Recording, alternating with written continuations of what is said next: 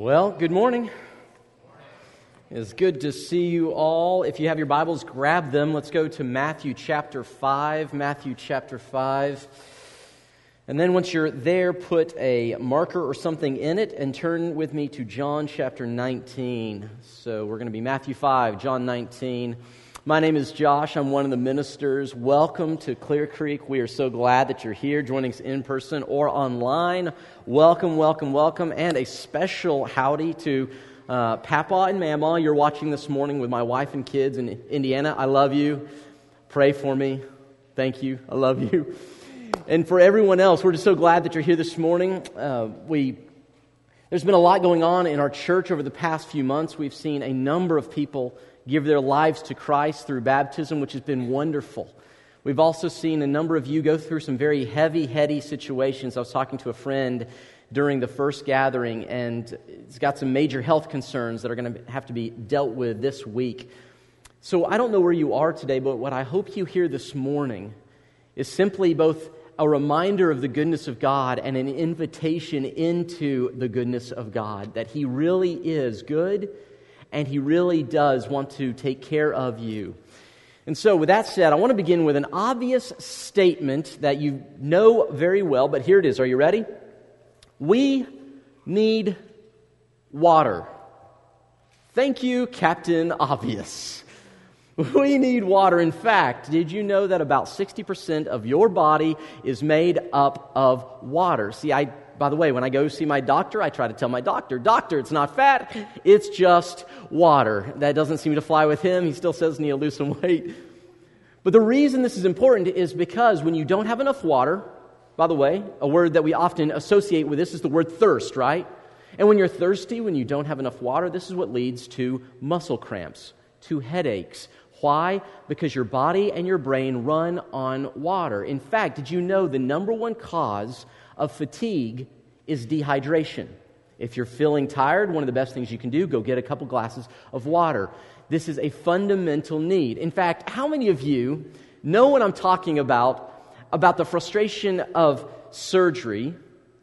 And after the surgery, the worst part of surgery is actually, I think, when you come out of the surgery. They take that tube out of your throat you're coming out of anesthesia, your throat is scratchy, your lips are dry, you're parched, and all I want is something to drink. And for whatever reason, they will never let you drink. They'll just give you a little glycerin swab, or what about this, the ice crystals? It's like, that's not going to cut it. I want a big gulp. Give me something more because, because we all need water. Jesus understands your thirst and mine. In fact, in this moment that we're about to enter, Jesus himself understands in an acute way the fundamental need of water, of being thirsty. Let's remember where we are. Jesus has now been on the cross for six hours. In the first three hours, he uttered four statements out of his seven. And now, in the last few minutes on the cross, he will utter the final three. We're going to go with number five today. We will look at number six on Good Friday at our Good Friday experience here. And then we will look at the seventh statement next Sunday on Easter Sunday. What's interesting about this is most crucifixions did not take hours, they took days. But because Jesus had already been gruesomely beaten before his execution on the cross, before put on the cross, he is well, let's just say his time is running out fast. And so, in these last few moments, Jesus says his fifth statement. Would you stand with me this morning in honor of God's word? John chapter 19, verse 28 and 9 say, says this Later, after those three hours of darkness, later, knowing that everything had now been finished and so the scriptures would be fulfilled, Jesus said, Say these three words with me I am thirsty. A jar of wine vinegar was there, so they soaked a sponge in it, put it on a stalk of the hyssop plant, and lifted it to Jesus' lips. Knowing that everything had now been finished, Jesus said, I am thirsty. Would you pray with me? Father, this morning I pray that you will answer the thirst of our hearts. Come, Lord Jesus. Speak to us, come into us, make us different today. May your word not return to you void or empty, but may it accomplish what you want it to as we read it, as we explore it, and ultimately as we receive the good news from it. It's in the name of Jesus. And all who agreed said, Amen. Amen. You may be seated.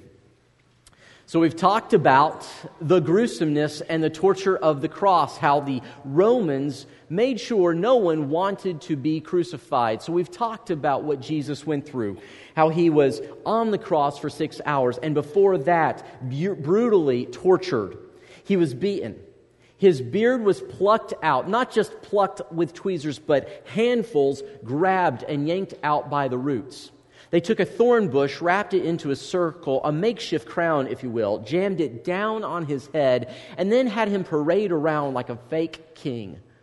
He had been whipped, not just with a typical bullwhip like you might see at the rodeo, but with what the Romans called the cat of nine tails. It was a whip with nine loose ends where they would wrap glass, bone, or rock into it so that when they cracked the whip, it would rip around the flesh of the person, dig in, and when they pulled back, it would rip flesh off of the person.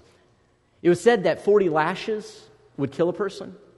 So the Romans ensured that they only ever whipped someone 39 times. Now, if you're a math major, I am not, you do the numbers. Nine lashes times 39 is 351 unique stripes Christ had on his body before they put nails in his hands and his feet.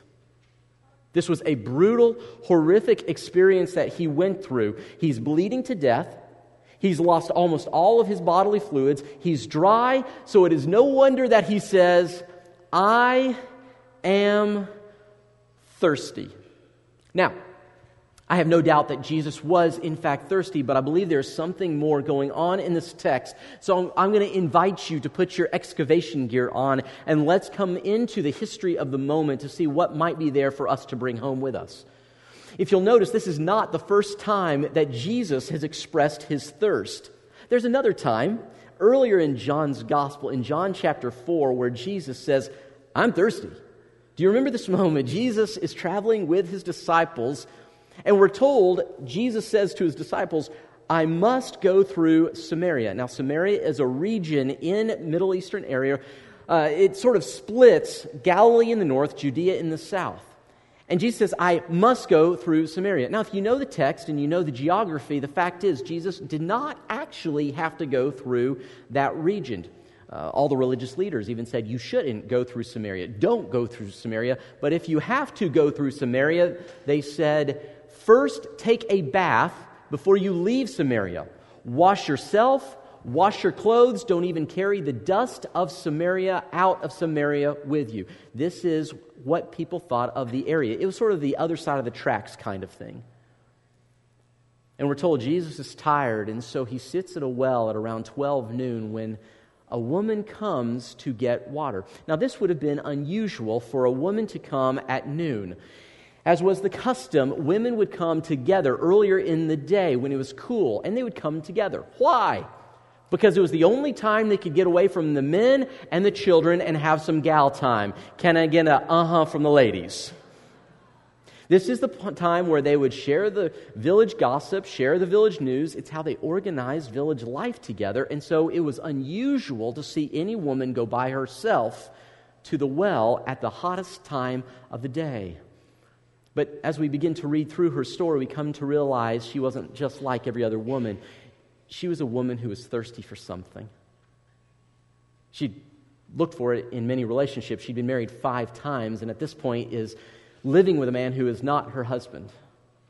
She is thirsty.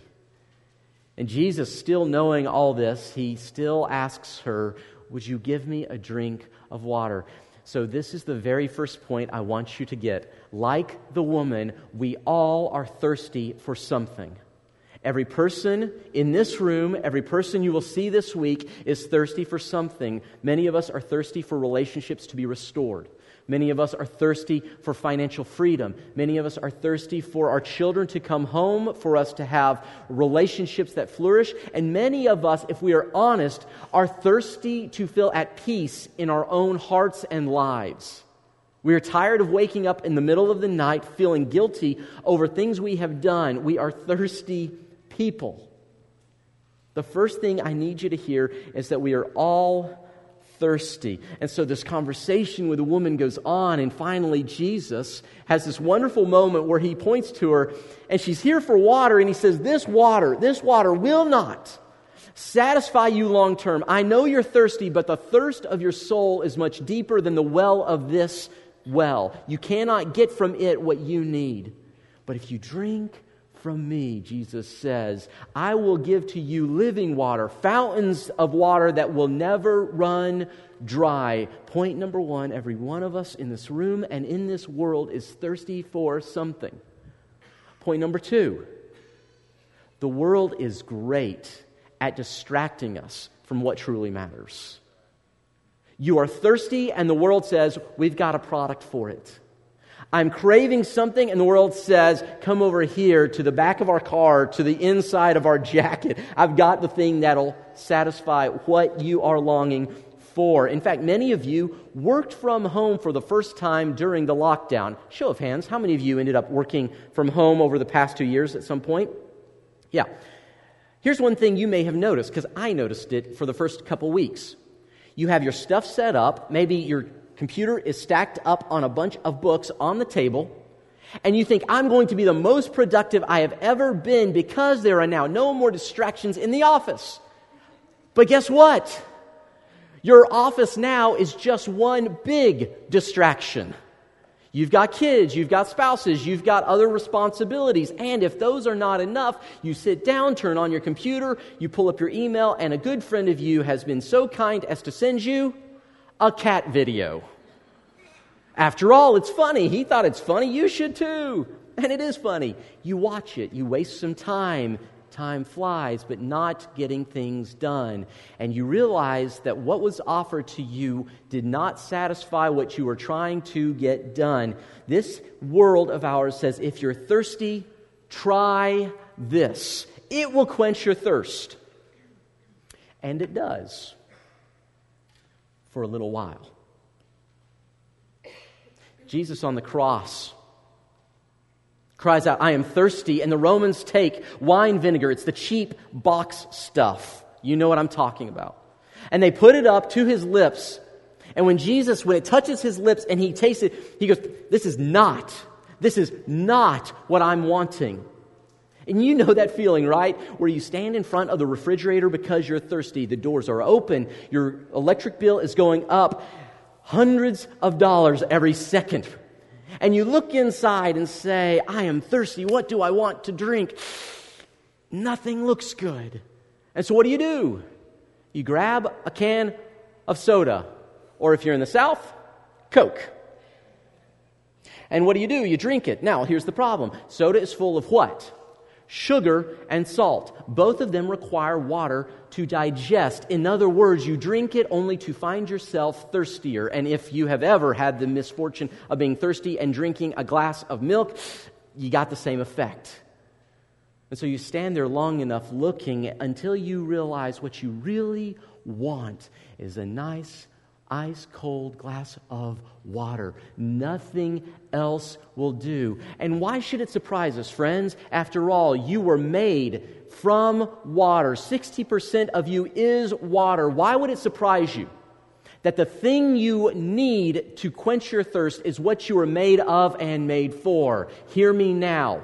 You were made by God who knows you and loves you why would you expect anything else other than for the one who made you to fulfill and satisfy you? Only Jesus can satisfy the thirst of your soul. And the worst moment, the worst moment in someone's life is when they have had the misfortune of getting everything else in their lives that they think will bring them satisfaction, only to find out they are still thirsty. Friend, the only thing that can quench your thirst is Jesus Christ Himself. Don't you dare accept a substitute. Don't you dare accept a knockoff or an alternative. You take in Jesus Christ because only He can satisfy. Now, this leads us to a very interesting question. If it is true that we all thirst for something, and if it is true that the world is very good at distracting us from what truly matters, then this is my next question. If you and I thirst for Jesus, what does Jesus thirst for? Have you ever thought about that? In this moment, I think we get a picture of it because it's more than H2O that I think he's longing for and crying out for. You say, Josh, where do you get that from? Let me give you a couple reasons why I think this may be true. Why does, if Jesus, why does he say, I am thirsty? Now, some people will say, and this is historic answers, well, this is the moment where Jesus is most like us. He knows what it's like to be in the dry and weary places, thirsty and worn out and in desperate need of water. And while that is partially true, I think there is so much more. Here's the first reason you need to know this is not the first time Jesus is offered something to drink while during his execution. Earlier, before his execution, Mark 15 will tell us that before they put him on the cross, the soldiers offered him wine mixed with myrrh. Now, if you remember your, your nativity scene, we have seen myrrh before, haven't we? What do the wise men bring to baby Jesus? Gold, frankincense, and myrrh. Why did they give this to him? Okay, let's talk science for a moment. Myrrh is a narcotic. It dulls your senses and it dulls pain. This is before the days of Advil, Oxycontin, uh, Vicodin, any of those drugs that help you when you are in immense pain. Jesus is going through a painful experience. So, what? Are the Romans just such sweet guys? They're like, ah, let's alleviate his pain. And the whole church said, no. They were professional murderers. Their goal was to torture people. So, why are they giving him a pain killer? Here is the answer. Most crucifixions did not last hours, but days. Jesus, however, because of his brutal beating beforehand, is going to die much quicker. What the soldiers would often do, because they were required by law to stay at the foot of the cross until the soldier is dead. What do you think most criminals are doing while hanging on the cross? They're screaming. And the soldiers don't want to hear it. So if they can drug the victims, at least they won't hear the screams quite as loud because they will not be in a right mind to do it. Understand they're not doing this out of love, they're doing this out of self preservation. Jesus was offered something earlier on and he refused it. So why does he now call out for something to drink if he does not want what they have to offer? I think John gives us a hint in the opening line of this little passage when he says these words. Go ahead, next slide. Knowing that everything had been finished, Jesus says, I am thirsty. This word, thirst, this idea of thirst is a metaphor throughout the scriptures for the most primal longings, the most primal needs, things that we cannot long live without. You know, your body, you can live without food for a few days. You can only go a little while without water. As the deer pants for water, the psalmist says, so my soul longs for you, O God. This is the existential longing of all people. And in this moment, I believe Jesus is not saying, Give me a soda pop. He is saying, There's something I am craving. What is it? Real quick, go with me, Matthew chapter 5. I want to show you what I think the answer is. See, there's one other place where Jesus talks about thirst, isn't there? In the Beatitudes, Matthew chapter 5, Jesus gives us this beautiful phrase. Matthew 5, verse 6 Blessed are those who hunger and thirst for, keyword, righteousness, for they will be filled. Blessed are those who thirst, who crave for righteousness. Now, this word righteousness gets us all twirled up and mixed up because we confuse being right for being righteous. It is possible to be right without being righteous. The Pharisees, by the way, the answer is going to be yes. The Pharisees, did they know the right things to do, church? Yes. Did they do the right things, church? No. There's a difference from being right, knowing the right things to do, and being righteous. In fact, have you ever won an argument because you were right, but you lost the relationship in how you did it? I love this meme that I found the other day. This just, uh, just this is too good. There's a guy laying outside his house, got a little blanket. He's with man's best friend. And the phrase is relaxing after winning an argument with wife. Yeah. He may have been right without being righteous. Right simply means being correct. Righteous means being right in God's sight. How do you become right in God's sight? Here's how you do God's will God's way. You do what is right with the right heart, the right mind, the right intention. You do God's will God's way. Jesus in the Beatitudes says, Blessed are those who crave God's will, God's way. And he even tells us when we pray that we are to pray for God's will to be done where? On earth as it is in heaven.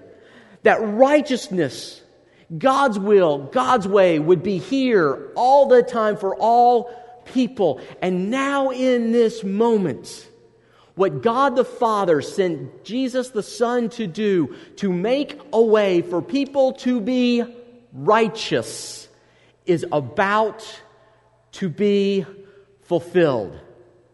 From Genesis chapter 3, when humanity sinned and walked away from God, the Father and Son conspired to get us back to defeat Satan, sin, and death on the cross and bring righteousness, God's will into the world. Friends, are you not thirsty to see righteousness in our world?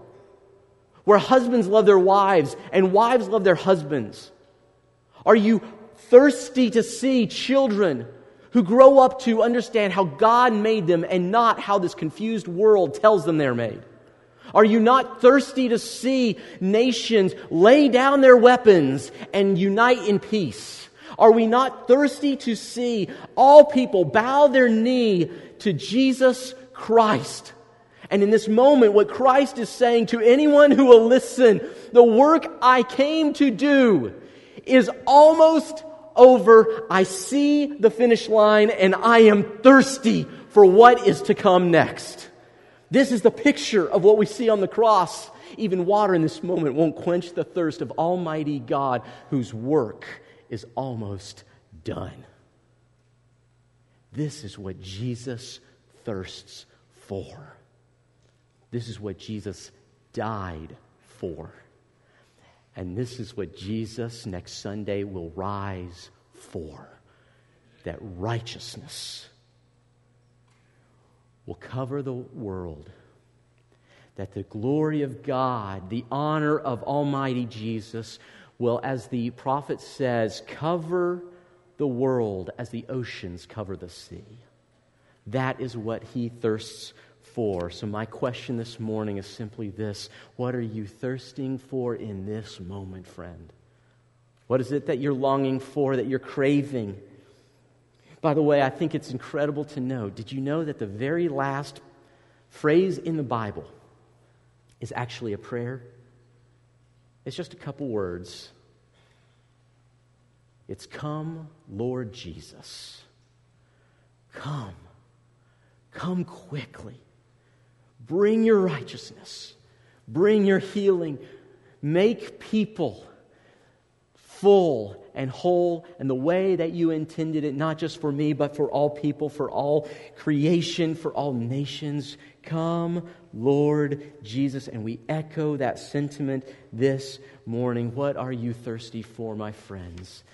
I'm going to invite you to consider that question over the next couple minutes. We're going to take some time now and just talk to God in prayer. And here's what I'm going to ask you to do as we kind of set the room. I'm going to ask you to, to kind of sit up for a moment. Maybe uncross your legs. There's nothing more spiritual about uncrossed legs than crossed. But this way, hopefully, your legs won't fall asleep and distract you from the moment. In our house, sometimes when we pray, we'll open our hands like this, just as a child will come to their parent and saying, I need help and I'm open to it. So maybe you want to put your hands open on your lap. It's okay if you do and if you don't. I'd invite you, though, to close your eyes. Take a deep breath.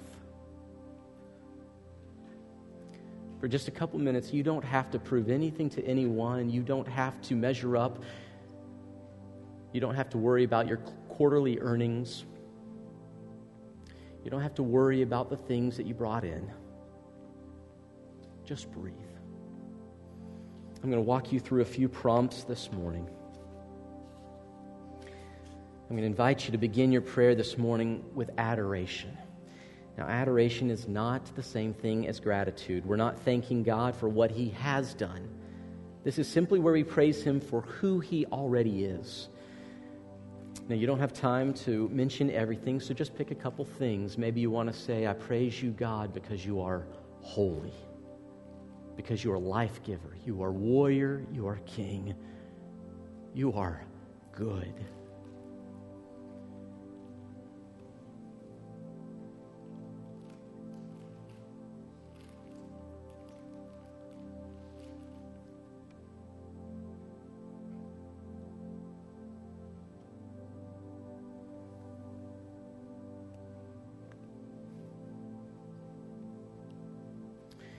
Now let your praise and adoration begin to go into gratitude.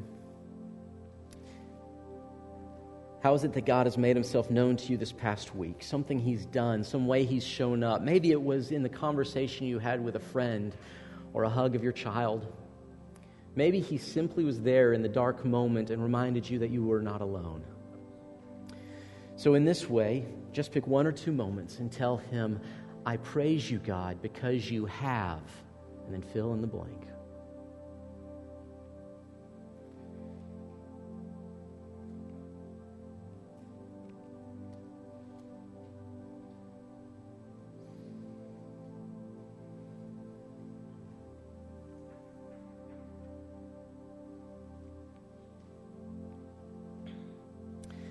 Now let your gratitude lead you into confidence.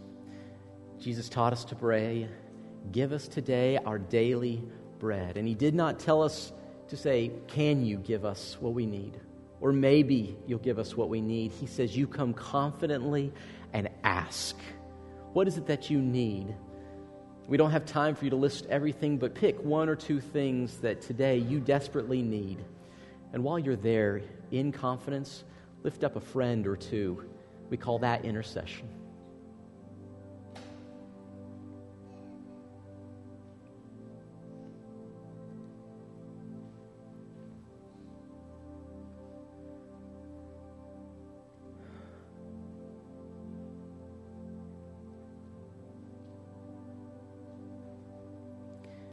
Now it's time for confession. Now, don't worry, please. This isn't time for you to beat yourself up, and it's not time for God to beat you up.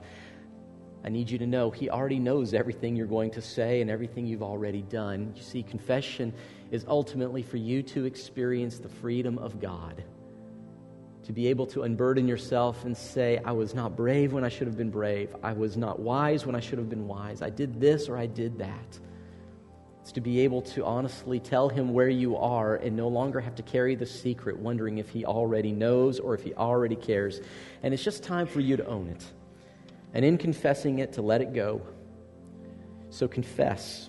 Now, you don't have time to deal with everything, but there are probably one or two moments that you want to focus on. So go ahead and confess those moments to God.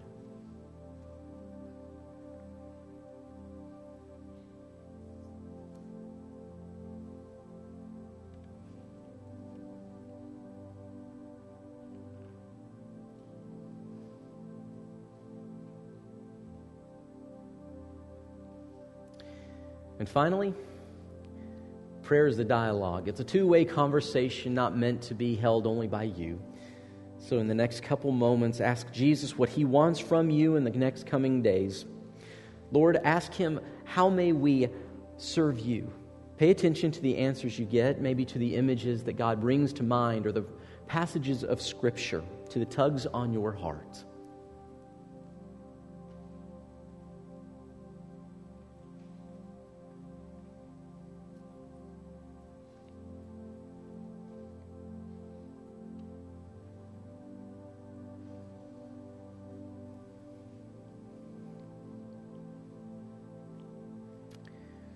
Lord, hear the prayers of our friends. This morning, some are prayed in laughter and others are prayed in tears. This morning, some are praying with deep sobs in their soul, while others with unspeakable, overwhelming gratitude. But, Father, whatever they are, we pray you have heard those prayers that have been spoken and those prayers left in silence between our heart and yours. We pray now in ways that each of my friends need to know that you will tell them you've heard and you are acting. We pray this this morning in Jesus' name. Amen.